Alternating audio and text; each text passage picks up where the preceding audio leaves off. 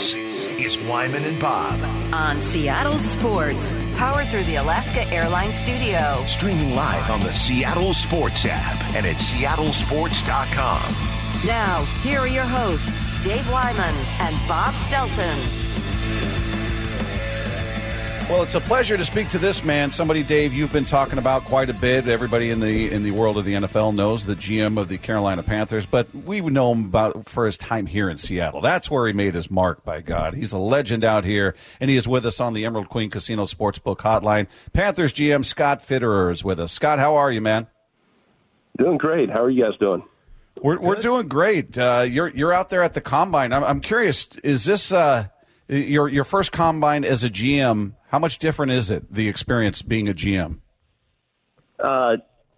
It's always different because you have so many different commitments, you know, with media and press conferences and all these different things and meetings with agents. But it's a great time because you get to see a lot of your old friends and you learn a lot about the players that are here. You know, you have a lot of questions that you come in here with, and you're just trying to get a bunch of answers so you can make the best decisions going forward.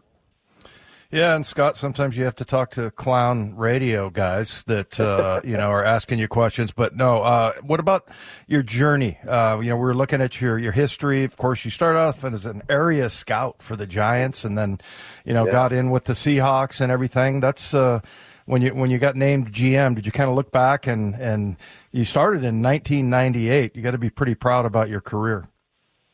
Yeah, I was very fortunate to get in 98 with the Giants. Started off part-time. I just got done playing baseball and started off a really good group of guys back there. Very great organization. And then in 2001, Mike Holmgren was in Seattle. Ted Thompson was here. Actually, John Schneider was here at the time. And when I first came here back in 2001, Schneider was actually going out the door. I think he was going to Washington at the time. And so I got to Seattle, and I actually took over her cell phone. So I had a lot of interesting calls for the first couple of weeks on that phone. And then I'm sure you can imagine. And then I had 20 great years in Seattle, and then I was able to get to Carolina a couple of years ago. And it's been great. It's a great learning experience, a great place to live, and we have great ownership here, and it's been fun. Were you somebody that along the way, whether it was Holmgren or Schneider or anybody else, where you kind of took mental notes of, all right, one day I want to do that job. I want to be a GM, and I like the way they handled that. Or if I were a GM, I probably would have done it this way. Or did you sort of catalog that kind of stuff along the way?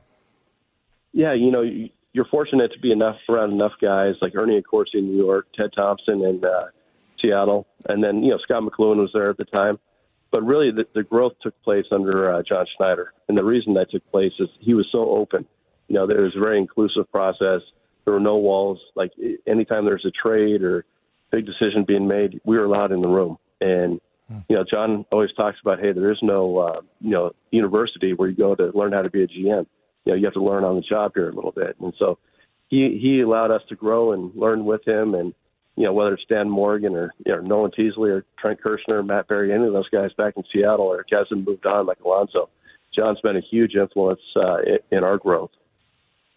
Hey, Scott, so the two big things coming up here, you got the combine, of course, and you're finding out that's more a lot of media obligations for you, but you have that. I mean, how big of a deal is that? How big of a deal is the combine? It used to be called the Underwear Olympics. I think people like it a little bit more now. It's getting more popular. How do you view the combine and its importance? Yeah, it's become a lot more of a media event, really, over the last probably 10 years. Biggest thing, everybody always talks about is the physicals, and then it's the testing. You wish you had more time with the players. You get 18-minute snapshots in the formal interviews. You might be able to get them down in the atrium or train station. But it's just learning about these guys. You have certain questions, like I said, you come in here with that you're trying to get answered. It's a long, hard process. You get you're up at 6 a.m. You're going to bed at midnight, and whatever you do in between, it's tiring, and but it's fun, and you learn so much about these guys, and it helps set the direction of your organization moving forward. How much do you think you're open to having your mind changed on a player? Based, good or bad, based because you have all this tape, you know what they look like, you know what their football speed is, you know what their intensity is on the field, but maybe they answer a question in a way you didn't expect, in a good or bad way. Do you think that's you got your mind made up when you get there, or do you think it's still open to being changed one way or the other based on what you see there or hear, more importantly? I think your mind's always open. Obviously, you don't want 18 minutes with the player to change everything. Your scout's been working on these players for 3 or 4 years, all the information you've gathered. If there is a red flag, okay, it's a continuous process. Okay, let's go out to the pro day. Let's figure out. Let's make these extra calls. You don't want 18 minutes to ruin a guy's future, or you make a mistake just because you've heard something really solid about the guy all the way through and something pops up. But sometimes, that red flag is something to investigate, and there might be something there to it. So, you have to have an open mind and never stop, investigating who the player is. Hey, Scott, so quarterback, a big deal for you guys, and same thing with the Seahawks. And just talk a little bit about Geno and what he accomplished. And then the other thing is, how much does it mean that you actually know a guy? I mean, people kind of connect the dots of where somebody's going to go based on, you know Geno. You've been through all of his growth and everything. Maybe just some comments about what he accomplished and if that means anything, that you know him personally. I was around Geno when he was the backup for Russell. I thought he came out and actually had an absolutely great year this year. His accuracy, some of the throws he made, the decision-making, I was really happy for him. I was happy for the Seahawks, too, just the way that all played out. Moving on from Russell, I thought Geno did a tremendous job in a really tough situation. And, I think Seattle can really benefit from that. I know they have a big decision to make there, and I have full faith that Matt Thomas and John Schneider and Pete will make the right decision for the organization. Hey, Scott, something we asked John, who's with us every week, and as a GM, I imagine this is fun and could be frustrating, and that is sort of deciphering information that's out there. As this time approaches, the draft, the combine, you always hear sources reporting this, sources reporting that, and a lot of it's fed by, media people that are close to GMs and different people out there, misdirection. It's the big poker game. Is this something that's fun for you, or do you have a hard time deciphering, all right, that's real, oh, that's nonsense, or what do you think of the sort of deception that goes on around this time? There's a lot of misinformation. A lot of it's fed by agents. Some of it's fed by teams. I think where the really good GMs are, where they make their mark is the relationships they have, the ability to get the accurate information, whether it's through directly to the agent and to the player. A lot of stuff plays on the media that's not accurate at all. Somebody says something, then 10 other reporters run with it, and then it becomes like fact to the public. And I think behind the scenes, someone like John Schneider has so many good relationships that he knows what's real and what's BS, and John will figure it out. And the one thing, he's got such great people skills. He connects with people. He can get information out of people that a lot of people can't. And that's what makes John special. But it's definitely, there's a lot of misinformation out there. You can't believe everything that you see or read. Scott, how many phones do you have, and how much time do you spend on the phone? I mean, I got to imagine you've got everybody calling you at this time. Is that the case? You have to have a couple phones? Okay. No, just one phone. It does need to be charged a couple of times a day, especially certain parts of the year. And there's a lot of times I get home, at nighttime, and then you're on the phone again. You walk in the house, and then you're on the phone till 10:30, and you're stuck because you have to plug in, and then the TV's on the background. The kids are yelling at each other, so there's that dynamic. But you do spend a lot of time on the phone. Now, are you somebody that will go to all the pro days of the players you're interested in, or will you send scouts to some and you'll go to some personally? How do you divide that up? It's hard because it starts during free agency, a lot of these workouts. And then right after that's the owners' meetings. So there's 2 short windows you can really get out and see guys. I know John would always take time out of the schedule to go see the top quarterbacks year in and year out. I think that's a very smart thing to do. It's just, how do you manage that? How does it fit into your schedule? You have to be able to trust your scouts and your personnel guys to go out and get the information. You can always get the videotape, but I think when you see a quarterback live, you get to see the arm strength live. That's a real benefit when that can happen. Hey, Scott, very much a copycat league, at least from our perspective. What we see is, whoever wins the Super Bowl, okay, what was the formula and everything. I'm just wondering if this Brock Purdy phenomenon, he's Mr. Irrelevant, and the way you build your team, does that make people in the NFL think differently, or is just one year kind of a flash in the pan? How do you handle sort of managing those trends that go along in the NFL? Yeah, I think the one thing over time you get to see that anytime you have a top-rated defense and a blue-chip quarterback, that's recipe for success and for championships. In San Francisco's case, and other cases around the NFL, maybe you build it with just great talent at receiver and at tight end and the defensive line. You invest those resources that you're not spending in quarterback elsewhere, and then you get a really smart guy at quarterback. There is a way to play that way. It's you got to hit it just right. It's something that I think every team is probably looking into, just because of the cost of quarterbacks. The good quarterbacks now are all 40 plus. The mid-tier quarterbacks are probably overpriced at this point, and so there's a real there's a real study going on around the NFL. What's the right way to do it? If you don't have one of those top 6 or 7, quarterbacks that makes you a championship caliber team and puts you over the top, okay, why would I go out and pay someone else $25 or $30 million to play mid-level ball? Let's take those resources and put them into another pass rusher, into a playmaker receiver. And then play with a really smart quarterback that's your point guard that can deliver the ball at quarterback. I mean, I think those are all studies that are going on right now. Hey, Scott, we were talking about Geno. Obviously we've been talking about him a lot, but just in terms of hearing rumors, we were just talking about that. And whether it's Derek Carr, whether it's Jimmy Garoppolo, whether it's Lamar Jackson, Aaron Rodgers, even guys that are not free agents, Justin Fields. You're hearing about, oh, this team's interested, or this team could be a good spot for them. We haven't heard a whisper about Geno anywhere but Seattle. Do you? I kind of looked at it and said, well, maybe there's a hesitation around the league trying to figure out, is this real? Is this fool's gold? Is this who he is moving forward? Was this a one-year blip? What do you think, just from your perspective on the outside? Do you think there's a reluctance or a let's wait and see kind of attitude with him for a guy that's got a resume that said one thing for almost 10 years and then this 1 year out of nowhere happens? There's some truth in that. I think most people probably think that Seattle and Geno would work it out, and they'll figure it out. Cooler heads will prevail, and I don't mean to say cooler heads because I don't know what's going on there. But I think most people think that'll work out. However, I just don't know. I haven't talked to Geno's guys. I haven't talked to John Schneider about it. We'll just see how it plays out. Hey, Scott, so for you going into this draft, Seahawks obviously talking a lot about defense and, particularly offensive, defensive line. Is there sort of an emphasis for the Carolina Panthers this year as far as the draft goes? Obviously the first thing is quarterback. But we need a playmaker tight end. We need a receiver, an instant separation guy or true vertical threat. And then probably speed at linebacker. Those would be our biggest needs.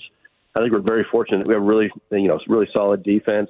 We have a very strong offensive line. That's something that we put a real emphasis into. And we have a couple playmakers at running back and quarterback, or receiver and running back. Biggest thing now is find that quarterback and put us over the top in a division that's wide open that doesn't have a top tier quarterback.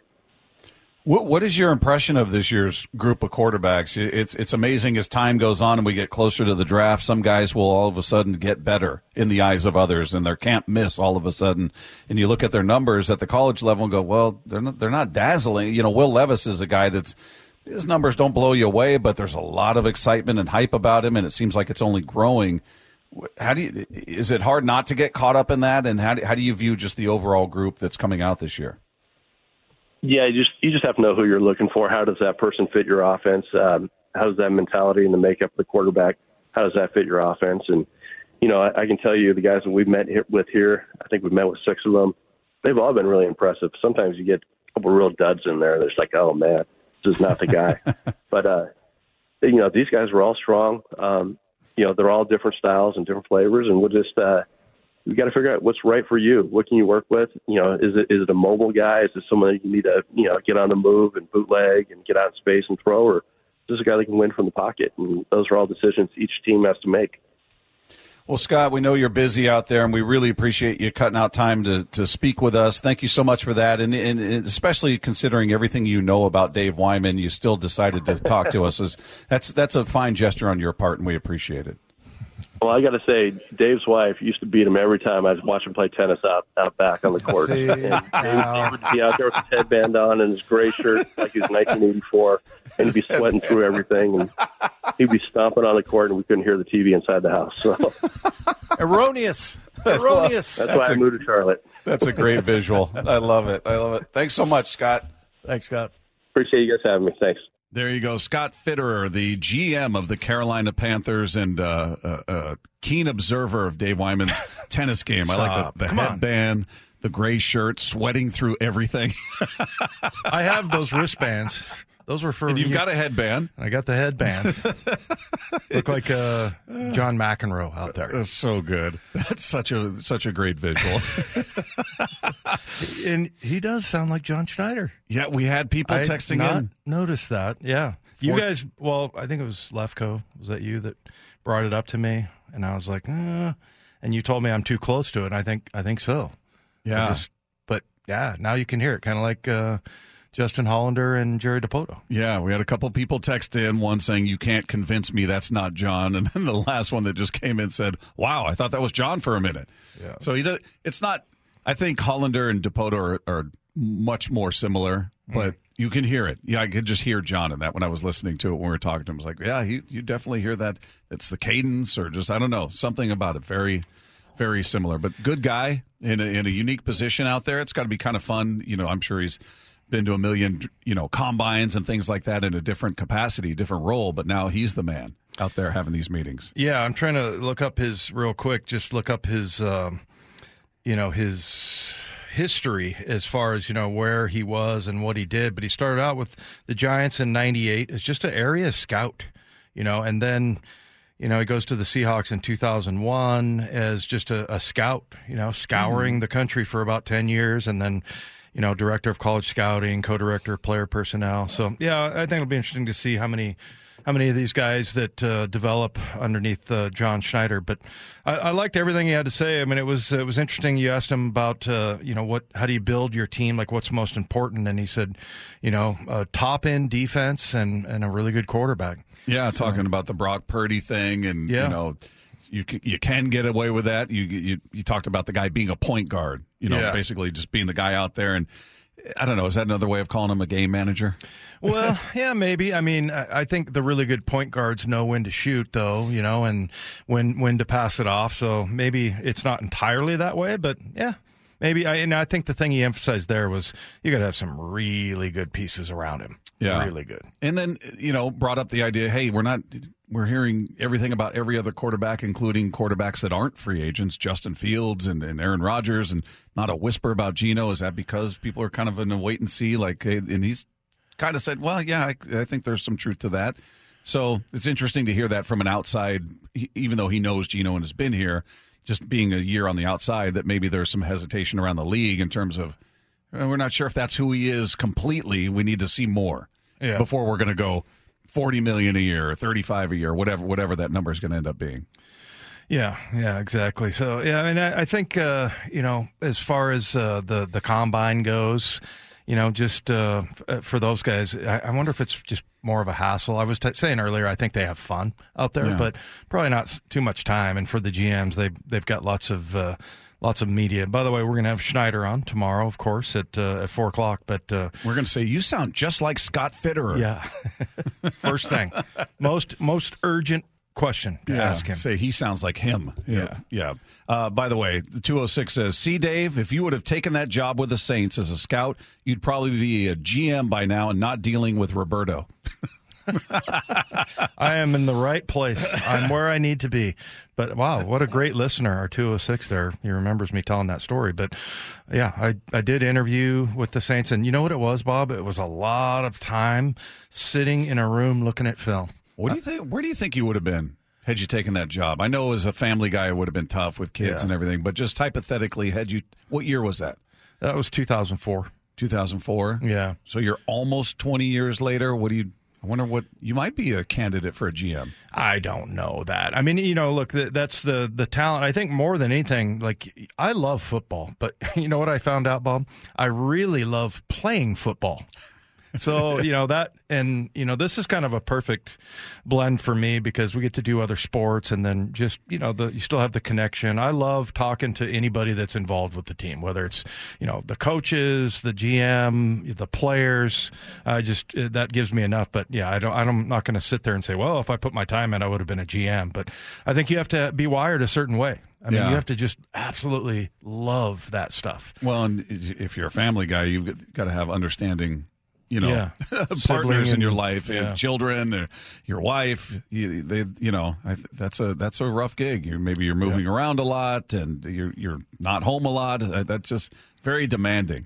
By the way, the sea bass from Puyallup says, "You've told that story so many times over the years." That's another person who's been listening. I love you, man. I love sea bass. Is that his name? Yeah. Yeah, because I realistically, let's say I've told it 5 times. I've been on this show for 12 years. Yeah. Yeah, so thank you. Thank you for listening. Seabass. And then... kick his ass, Seabass. 206 says, based on how he loved Cody Barton, his evaluation would have gotten him out of the league. That would have been your last day as a GM, huh? Oh, man, 206. That, you know, it hurts. But it's really funny. It's really funny. We saved that for Friday, man. Yeah. Come on. That's really good. Well done. Pretty solid. Well done, 206. Pretty solid. But, yeah, it's interesting to talk to a GM, and they're very guarded. There's only so much you can, especially they're there at the combine. We talked to him after he got done with the car wash, as we call it in the business, where you were literally going from one media outlet to another, to another, to another, and they're just all in a row. Yeah. So, you know, cool of him to do it because I'm sure he's sick of talking at this point. But you can hear how kind of guarded they're not going to give you a ton of detail out there because it is the big poker game. Everybody's playing poker out there. Right. And he talked about, you know, you got to trust some of your sources. And John's got some great sources, but there's stuff out there you know is BS. But it's them. He even confirmed, leaking stuff to the media for misdirection. Yeah. That's it. I love that stuff. The idea of that, I don't know why I love it. It's like watching a movie like, all right, here's what we're going to say to, we're going to say this to Jay Glazer. Hey, Jay, we're really interested in this guy. Or, hey, we're thinking about trading this guy. When none of it's true. But they know it's going to get out there, and other teams are going to bite on it, or they're hoping they will. I love that stuff. Yeah, I've never really thought about it that way. You're right. It's like one of those. It's like one of those movies or shows that we watch where I have to have Shannon explain everything to me. Yeah, it's like, well, wait, where'd that guy come from? Why is he in there? Yeah. So how did that guy end up on second? I don't get it. All right. If you missed any of our conversation with Scott Fitterer or anything from the show, you can go to the podcast page after the show, seattlesports.com. Just click on our picture. And it'll be right there waiting for you. But to make everybody happy here, especially Wyman, especially Lefko, click subscribe. Makes them really happy. Makes their day. I think, you know, do something good. You see that Bob he's just given up on trying to catch us, Mike. Yeah. I didn't catch us. No, he hasn't given up yet. I got to lull you. He's lulling you into a false sense of security. Lulling me right now, just like all the deception you just talked about around the draft. Right. I'm spreading misinformation. Dave's like, it's done. Not done anymore. I don't have to worry about it anymore. Then I'm going to zing him. Not so fast. All right. There could be concerns around another draft prospect projected to go to the Seahawks. We'll get into who that is and what it's about next with Wyman and Bob. This is Seattle Sports on 710. Wyman and Bob. Powered through the Alaska Airlines studio. On Seattle Sports and the Seattle Sports app.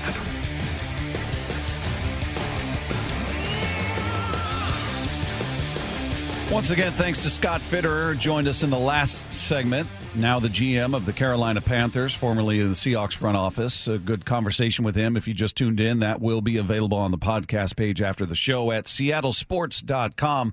Meanwhile, going through all these mock drafts, which we'll get into in the 4 o'clock hour, but I would say the name that is most commonly associated with the Seahawks in all of them is Tyree Wilson, edge rusher.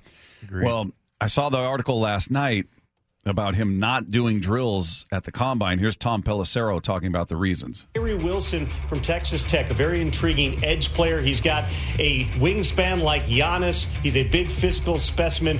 He's not ready yet to participate here. He dealt with a fractured foot, 2 broken metatarsals. He was in a boot for a couple of months, got out of the boot in late January, but really only about 2 weeks ago was able to ramp up, go full weight bearing, and resume his normal workouts. He might do the bench press here because turns out that's the only thing you can really train for when you're in a walking boot. But other than that, he's going to save everything. Expectation is he'll be fully ready to go by pro day. So a couple of fractures in the foot. Sounds pretty routine or basic. I mean, certainly not what you want. Would that be a red flag for you as a GM? Any concern there with it? I mean, we saw the Seahawks move up and draft Daryl Taylor, who had an injury and didn't even play his rookie year. Now, I don't know if they were preparing for that idea, but didn't even step on the field. So I wonder if, this is the guy that, again, is most closely or most commonly attached to them in all these mock drafts. Do you think there'd be any hesitation with that? Or I suppose you'd have to get deep into the medicals and look at x-rays and talk to your team doctors. Yeah, I think there's definitely a red flag there, but you trust your staff, because I just remember when I went to the combine, I'm not sure if it's still the same way, but everybody had their team doctor there. And, and I had doctors telling me that they didn't think I could play in the NFL. At the combine, they were saying that? Yeah. And the reason why was because I had a dislocated knee and That'd be so deflating. When you were hearing them say that, what were you just like, oh no? Well, I just, I saw them shaking their head and things like that. Nobody said you can't play, but it just gave me more of a chip on my shoulder, basically. So didn't you say they were all yanking on your leg and like?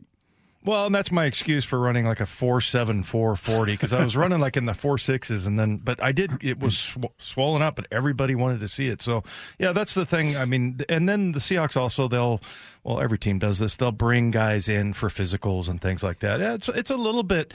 I was looking at his game log, and he didn't play a game past November 12th. The last game that he played his senior year was versus Kansas. Is that when he got hurt? November 12th, I'm assuming, because he only played in 10 games. The year before that, he played in 13 games, so maybe it's not a big deal. I had that Liz Frank injury going into my free agency year, and they didn't make too big of a deal out of that. The foot heals pretty quickly, and it wasn't really that big of a deal. So you're going to have to check on that. You brought up... Daryl Taylor, mm-hmm.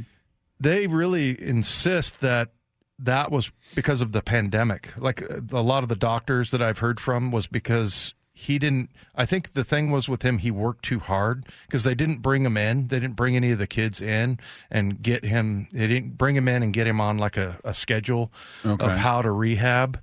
So, maybe – I think the word was that he overworked that.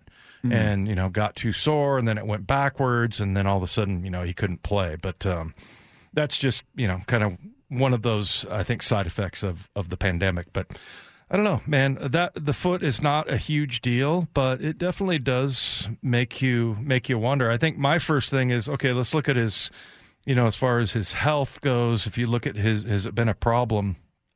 It looks to me like his junior year he played 13 games, but the years before it was like 5 games, 7 games, and then his senior year he played 10 games. So, remember when Rashad Penny, we always used to talk about that, about his health and how, problematic it was. And if you go back and look at San Diego State, I think like his freshman year he missed one game. Yeah, he was durable all through college and... That seems to be the case, wasn't that? Didn't we look at Jamal Adams too? Even Jamal Adams, every year until he came to Seattle, I think he'd only missed like 3 or 4 games in total with the Jets. So you didn't have that history with it. It's just it's weird when it crops up, and some guys it becomes more problematic or more frequent. Other guys, you just I don't know. I don't like. Do you remember what C.J. Procys's college career was like? Was he a guy that was injured in college? I can't remember. No, but just another guy we looked at, loved him, couldn't have been a nicer guy. Same like Rashad Penny is such a nice guy when you talk to him. I really like that guy, right? And you root for him, but you become sort of jaded. You be like when they get hurt, like when he got hurt this last year, you're kind of like, yeah, that sounds about right, And you hate to be callous about it. He's a good guy, and it's terrible, but you're so used to hearing it. It's sort of like Mitch Haniger. You're just used to hearing them being in a situation where they're dealing with an injury. Yeah, so CJ played in 9 games his sophomore year, didn't play his freshman year, and then 13 games his junior year and 10 games his senior year. So it looks like he missed a few his senior year. But, yeah, that's frustrating when especially – I mean, I always say this about myself. I would not have drafted me. Right. Because when I got to Stanford, I broke my foot. And then, I had broken fingers. And then I screwed up my my ring finger, and then I had a shoulder surgery, and then I had the big knee thing. I mean, you're just like, that guy, just the way he plays, he's going to get hurt. And there, Pete was asked about that, I thought, a couple of years ago, and he gave an answer. I don't remember exactly what he said, but it was something to do with, like, there are some guys, just the way they move and the way their awareness around them. And I think that's my problem, is the awareness, Bob. You lack awareness. That's why I knock things down all the time. But no, like physically or spatially, you know, you just, some players are just different that way. Remember Bill Romanowski? Oh, yeah. That dude never missed a game. He was a linebacker, big physical dude. So, yeah, it's just that part of it is very much a mystery, and it's something that always bothers me because, you know, look at Julio Rodriguez. We're all hyped up for him. And, you know, what if, God forbid, he gets injured? It's just so discouraging. It's something I do worry about a lot because it's just it's a shame. And this Tyree Wilson kid, yeah, I mean, he's a really amazing talent. And you're right. I think of almost every mock draft, at least in the beginning, they had the Seahawks taking him as an edge rusher. Yeah, it seems basically everyone that doesn't have trades, like some mock drafts, they'll do trades. Like I've got the Colts trading up with the Bears, and they'll do that. But other ones just based on the order, here's how I see it going. He's the one that's by far and away most commonly associated with the Seahawks. Yeah. So it'll be... I mean, his pro day becomes that much bigger. We'll see what he does here, if he does the bench press or if he does some of the other thing. I'm sure they'll do the measurable, you know, height and weight or whatever, perhaps. But, it's the interview. I mean, he could still get a lot done, actually. You know, yeah, he's not running shuttle drills out there in the 40 and all that stuff, but he could do the bench press. He can have the interviews, which at this point, you know, the way the combine is shifted, and, yeah, those things are beneficial for other players. But I think those that have – that sort of spotlight on him and expected to be a top 5, top 10 pick. The game tape tells the story, and it's more about, all right, is this guy in shape and what kind of person is he? The interview is the bigger deal.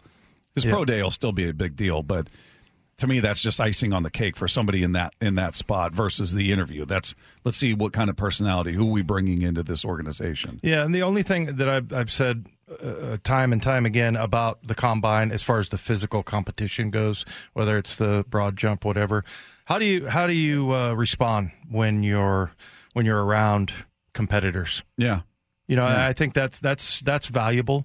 But again, I feel like also a lot of times you see what you want to see.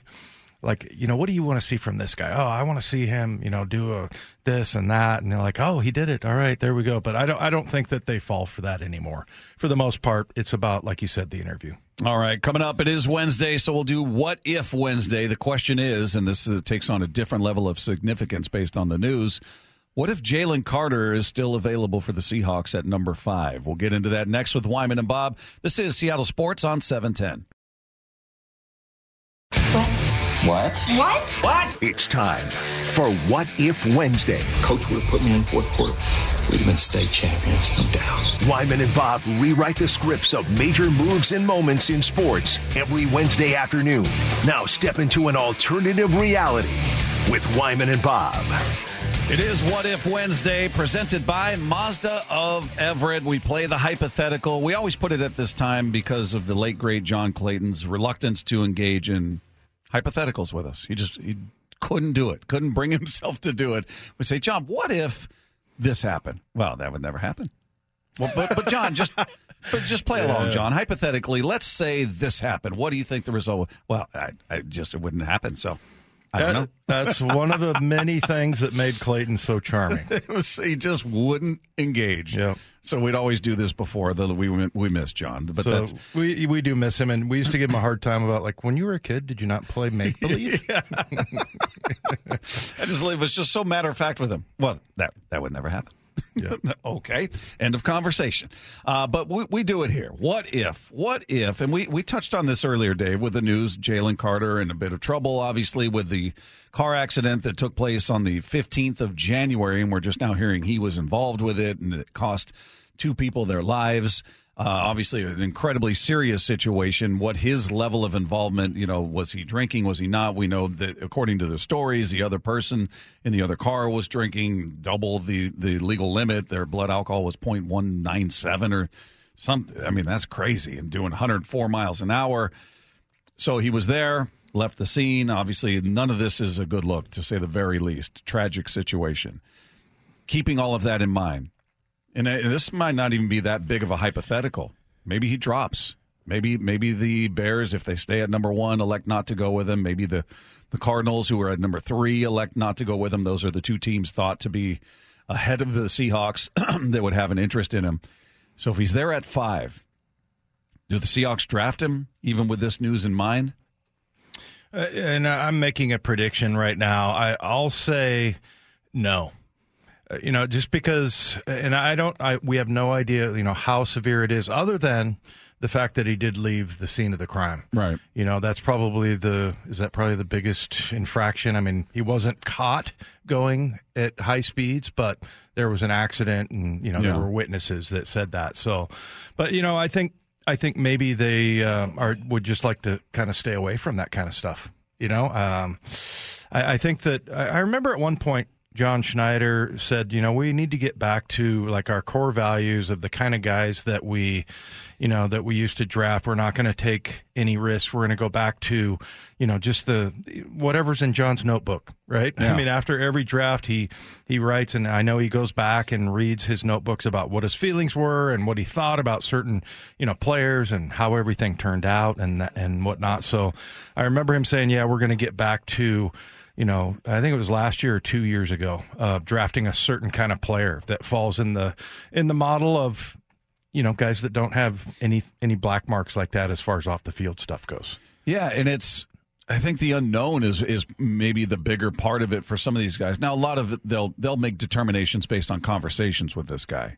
Yeah, but they'll get more information. All right, we're going to find out exactly what happened. What was his level of involvement? Were they crisscrossing, swerving, where they, who knows what happened. Right.